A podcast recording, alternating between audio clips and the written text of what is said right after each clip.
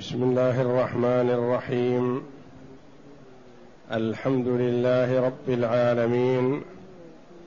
والصلاة والسلام على نبينا محمد وعلى آله وصحبه أجمعين. وبعد.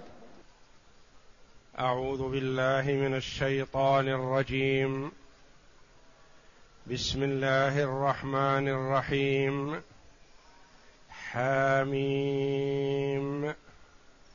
والكتاب المبين إنا جعلناه قرآنا عربيا لعلكم تعقلون وإنه في أم الكتاب لدينا لعلي حكيم أفنضرب عنكم الذكر صفحا أن كنتم قوما مسرفين وكم أرسلنا من نبي في الأولين وما يأتيهم من نبي إلا كانوا به يستهزئون فأهلكنا أشد منهم بطشا ومضى مثل الأولين. هذه الآيات الكريمة هي فاتحة سورة الزخرف. وهذه السورة مكية. وقيل إلا قوله تعالى واسأل من أرسلنا من قبلك من رسلنا أجعلنا من دون الرحمن آلهة يعبدون. فهذه مدنية. والآيات المكية والسور المكية هي التي نزلت قبل هجرة النبي صلى الله عليه وسلم من مكة إلى المدينة. تسمى مكية. وما نزل بعد هجرة النبي صلى الله عليه وسلم من مكة إلى المدينة تسمى مدنية حتى وإن نزلت بمكة كما نزل في حجة الوداع والذي نزل في أوقات عمرته صلى الله عليه وسلم.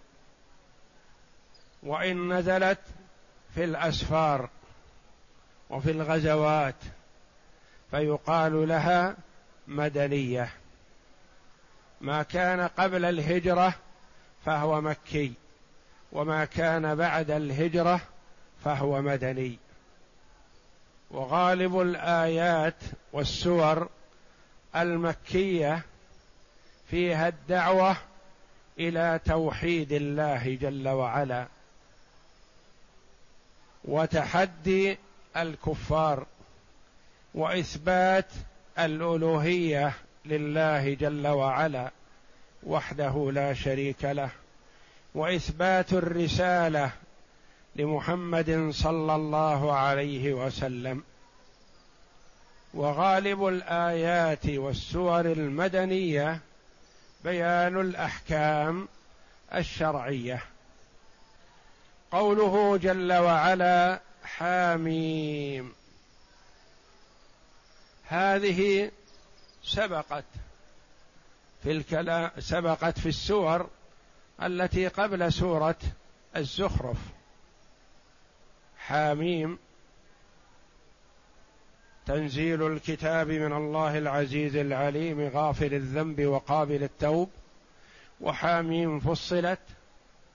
وحاميم الشورى. كلها مبدوءة بكلمة حاميم. ففيها قراءتان حاميم بالتخفيف وحاميم بالتشديد وهي قراءتان سبعيتان. وقد اختلف في معناها فالتمس العلماء رحمهم الله لها معاني ويرى بعض المفسرين أن التماس هذه المعاني من التكلف حيث لم يثبت فيها حديث صحيح عن المعصوم صلوات الله وسلامه عليه. فلذا قالوا الله أعلم بمراده بذلك. وهذا هو الأسلم من القول بمعنى لم يرد فيه نص عن النبي صلى الله عليه وسلم. ومن العلماء رحمهم الله من التمس لها فقال حاميم اسم من أسماء الله وقيل اسم من أسماء القرآن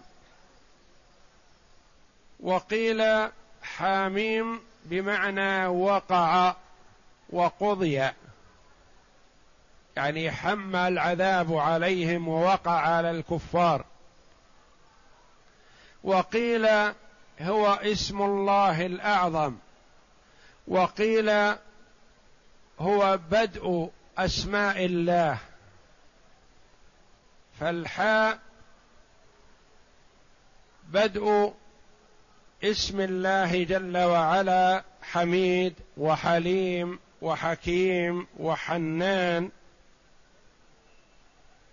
والميم بدء أسماء الله جل وعلا مالك ومجيد ومنان ومتكبر ومصور ومؤمن ومهيمن. وقيل حاميم معناه حم أمر الله أي قرب نصره لأوليائه. وانتقامه من أعدائه.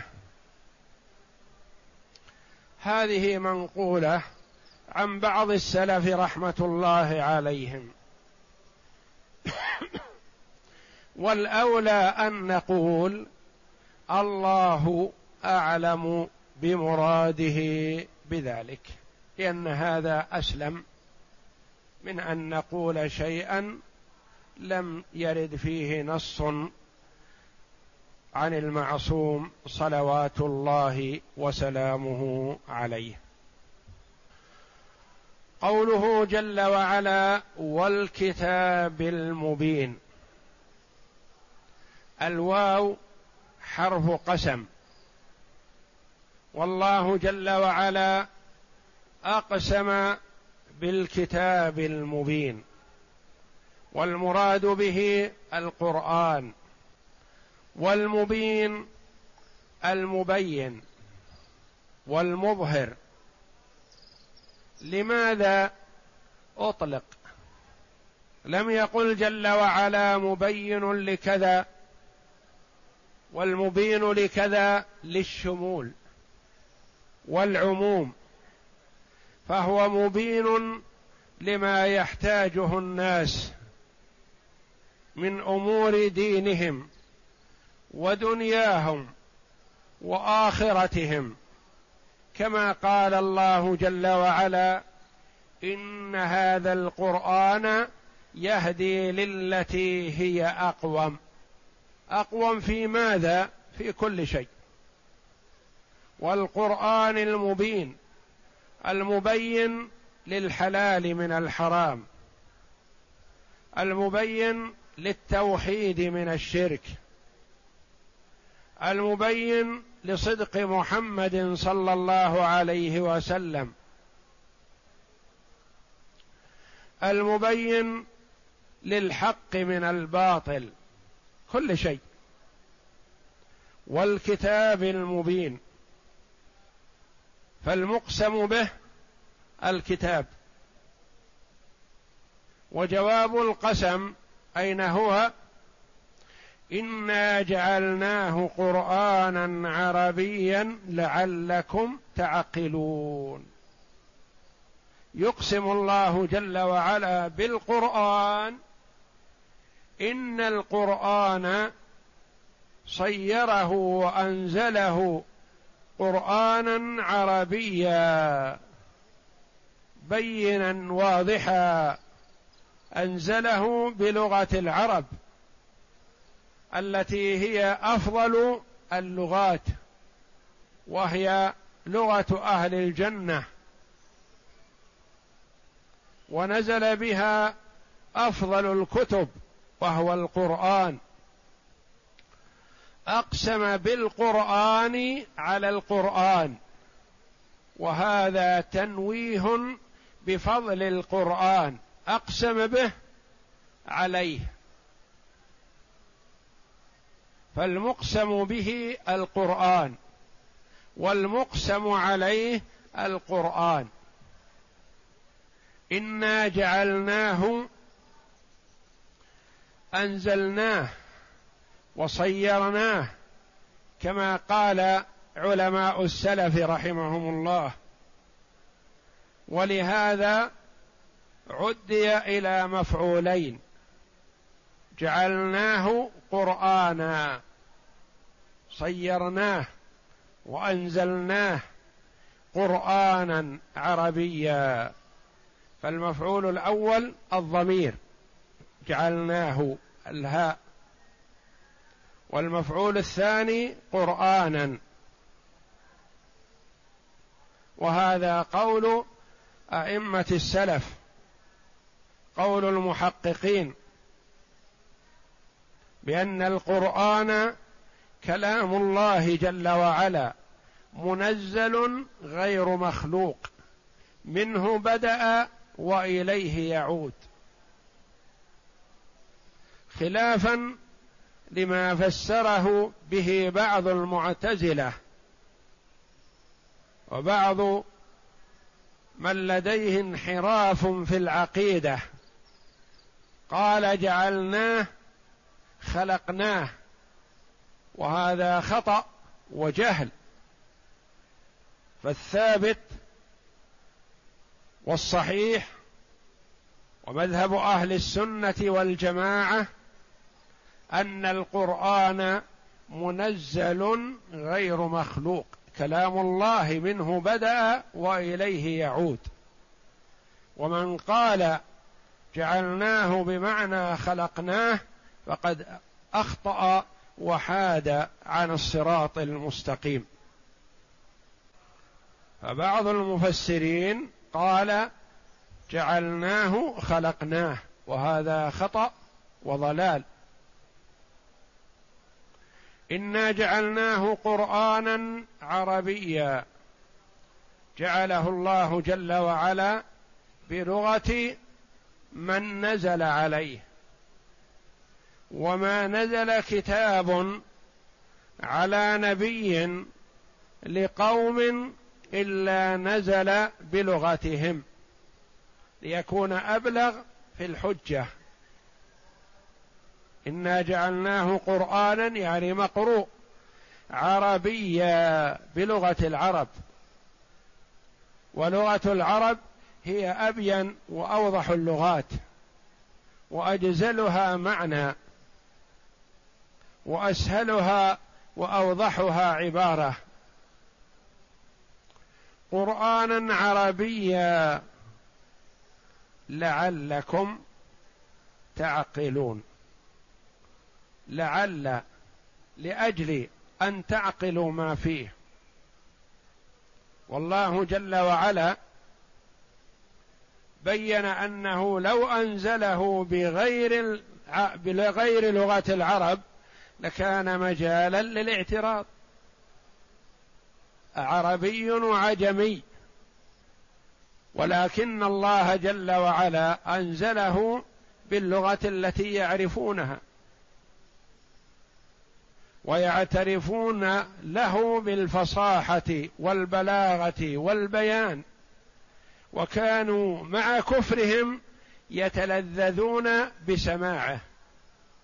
سماع اللفظ ولا يؤمنون بالمعنى وإنما يتلذذون باللفظ لما اشتمل عليه لأنهم كانوا يحاولون أن يسمعوا تلاوة النبي صلى الله عليه وسلم ليتلذذوا بسماع هذا اللفظ الجميل الجيد الواضح البين.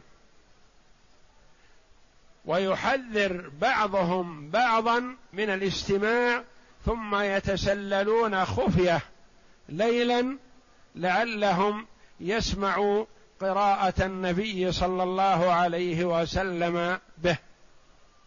قرانا عربيا لعلكم تعقلون لأجل أن تعقلوا عن الله جل وعلا مراده. فإذا عقل العبد أدرك وانتفع.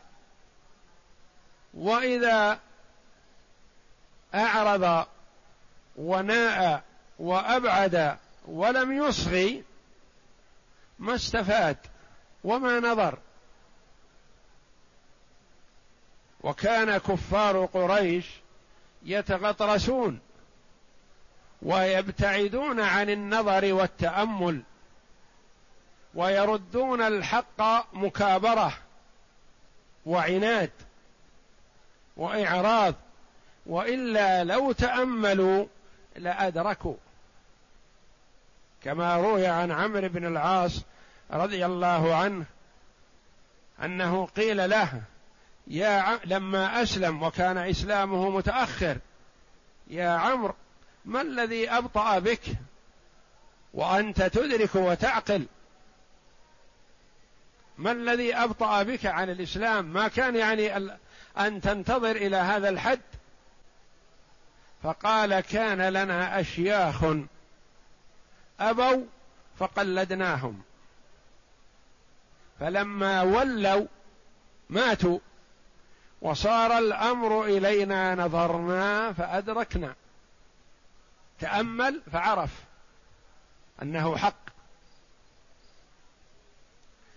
وإنه في أم الكتاب لدينا لعلي حكيم. وإنه هذه قال العلماء معطوفة على المقسم به لا على جواب القسم. والكتاب المبين وإنه في أم الكتاب لدينا لعلي حكيم. يصح أن تكون معطوفة على المقسم به ويصح أن تكون للاستئناف. مستأنفة. وإنه أي القرآن في أم الكتاب. أم الكتاب أصل الشيء. وأم القرى أكبرها. والمراد هنا بأم الكتاب اللوح المحفوظ. وإنه في أم الكتاب أي القرآن في اللوح المحفوظ لدينا أي عندنا في العلو فوق لعلي حكيم. يعني وإن لم يقبله كفار قريش ولم يصغوا له ولم يستمعوا له سماع تفهم وتدبر فإن منزلته عالية. إنه لدينا لعلي حكيم. له شرف وله فضل. وحكيم لا يأتيه الباطل من بين يديه ولا من خلفه. فهو علي القدر حكيم فيما اشتمل عليه من المعاني العظيمة الجليلة وما اشتمل عليه من الدلالة على توحيد الله جل وعلا. فهو حكيم أي محكم لا يتطرق إليه خلل ولا نقص ولا عيب. كما قال الله جل وعلا بل هو قرآن مجيد في لوح محفوظ. فلا يضيره ولا ينقصه إعراض كفار قريش عن الاستماع إليه والإنصات إنصات تفهم وتدبر. لا يضيره هذا. فالله جل وعلا أثنى على كتابه بهذا الثناء العظيم. ثم قال جل وعلا أفنضرب عنكم الذكر صفحا أن كنتم قوما مسرفين. أفنضرب عنكم الذكر صفحا ضربت وأضربت بمعنى أعرضت. ويقال ضرب عن هذا صفحا بأن أعرض. يعني ولاه صفحة عنقه يعني التفت وتركه. إذا جاء شخص إلى شخص وقابله وأراد أن يقول له شيء فإن توجه إليه واستمع لما يقول يقال أقبل عليه. وإن كان لا يريد أن يقول له شيء افترك. والتفت يمينا أو شمالا وأعطاه صفحة عنقه. أعرض عنه. يقول جل وعلا أفنضرب عنكم الذكر صفحا؟ أنترككم. وإعراضكم عن كتاب الله فلا نقيم عليكم الحجة. هذا قول. أنترككم لما أعرضتم وندعكم وما أنتم فيه فلا نقيمكم عليكم الحجة بل سنقيمها عليكم. القول الآخر أفنضرب عنكم الذكر صفحا؟ أي أنصرف عنكم العذاب لعدم قبولكم؟ لا. بل تستحقون العذاب. بل العذاب نازل بكم لأن القرآن أقام عليكم الحجة فعذابكم محقق. إن لم تؤمنوا. أفنترككم فلا ننذركم؟ لما لم تقبلوا الحق هذا قول. أنترككم فلا نعذبكم لردكم الحق؟ هذا قول آخر. وانتصاب صفحا على المصدرية أو على الحال. أي على الحال أي صافحين عنكم معرضين. والاستفهام هنا للإنكار. أي لا يحصل هذا. لا نترك إنذاركم من أجل إعراضكم أو لا نترك عذابكم من أجل أنكم لم تقبلوا الحق. قال قتادة رحمه الله المعنى أفنهلككم ولا نأمركم ولا ننهاكم. وروي أنه قال المعنى أفنمسك عن إنزال القرآن من قبل أنكم لا تؤمنون به. أن كنتم قوما مسرفين. أن يصح فيها فتح الهمزة وكسرها. فالكسر على أن إن شرطية. إن كنتم قوما مسرفين نترككم ونضرب عنكم صفحا. إن شرطية وفعلها كنتم وجوابها محذوف دل عليه ما قبل. إن كنتم قوما فاسقين كنتم قوما مسرفين. نضرب عنكم الذكر صفحا لا. ويصح فيها فتح الهمزة وهما قراءتان. أن كنتم قوما مسرفين تكون الجملة تعليلية. لأن كنتم قوما مسرفين. أفنضرب عنكم الذكر صفحا لأنكم كنتم مسرفين؟ لا يحصل هذا.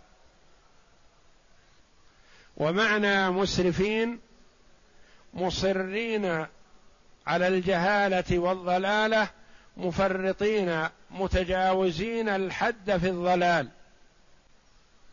قال ابن عباس رضي الله عنهما في الآية أحببتم أن نصفح عنكم وإن لم تفعلوا ما أمرتم به لا يحصل هذا لأن الاستفهام للإنكار بمعنى النفي.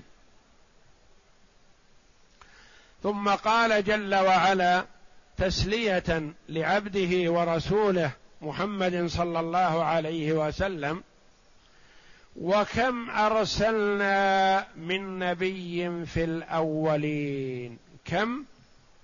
خبرية. وكم الخبرية بمعنى كثير. كثيرا ما أرسلنا رسل في الأولين فكذبوا. فلا تضجر يا محمد. ولا تظن أن تكذيبهم لتقصير منك. بل هذه طريقة الظالمين. معك ومع من قبلك من الرسل والأنبياء. وكم أرسلنا من نبي يعني كثير أرسلنا رسل فماذا يكون جواب الرسل من الأمم؟ قال وما يأتيهم من نبي إلا كانوا به يستهزئون. وما يأتيهم من نبي الأمم السابقة إلا كانوا به يستهزئون يستهزئون بالنبي وينسبونه إلى الجنون وإلى السحر وإلى الكذب وإلى الشعر. وكفار قريش نسبوا محمدا صلى الله عليه وسلم إلى أشياء هم يعلمون حقيقة أنه بعيد عنها كل البعد. كما قال الله جل وعلا عنهم أنهم قالوا يا أيها الذي نزل عليه الذكر إنك لمجنون. كيف ينزل عليه الذكر ويكون بهذه الصفة مجنون؟ وقالوا ساحر وقالوا كاهن وقالوا شاعر وهم يعرفون في حقيقة نفوسهم أنه ليس كذلك وإنما يقولون هذا القول من أجل أن ينفروا الناس. وما يأتيهم من نبي فماذا كانت النتيجة؟ فيها التحذير للكفار والبشارة للرسول صلى الله عليه وسلم. قال جل وعلا فأهلكنا أشد منهم بطشا. كفار قريش لا يعجزوننا. والجاهل العنيد أبو جهل الذي سمي بهذا الاسم الشنيع لما سمع قول الله جل وعلا في جهنم عليها تسعة عشر قال أنا أكفيكم سبعة عشر من الملائكة من خزنة جهنم. ألا تعجزون أتعجزون يا كفار قريش عن اثنين؟ قالوا لا ما نعجز. في زعمهم أنهم إذا دخلوا النار سيخرجون منها. وأن أبا جهل سيكفيهم سبعة عشر من الملائكة. خزنة جهنم الذين حبب إليهم تعذيب بني آدم كما حبب إلى بني آدم الطعام والشراب يعني العصاة من بني آدم والكفار والظلمة. عليها ملائكة غلاظ شداد لا يعصون الله ما أمرهم ويفعلون ما يؤمرون. فيقول الله جل وعلا لمحمد صلى الله عليه وسلم فقد أهلكنا أشد من قومك بطشا كان عندهم من القوة الأمم السابقة ما ليس عند من تأخر. وما نفعتهم قوتهم لما جاء أمر الله. فأهلكنا أشد منهم يعني من هؤلاء الذين هم كفار قريش بطشا. من هم أشد منهم قوة وتعاظم. ومضى مثل الأولين. مضى وعرف.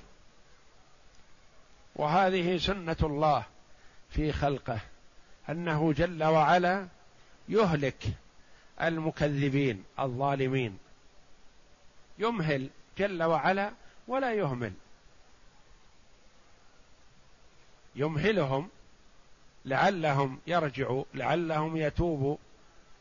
فإذا لم يفعلوا أخذهم الله جل وعلا أخذ عزيز مقتدر.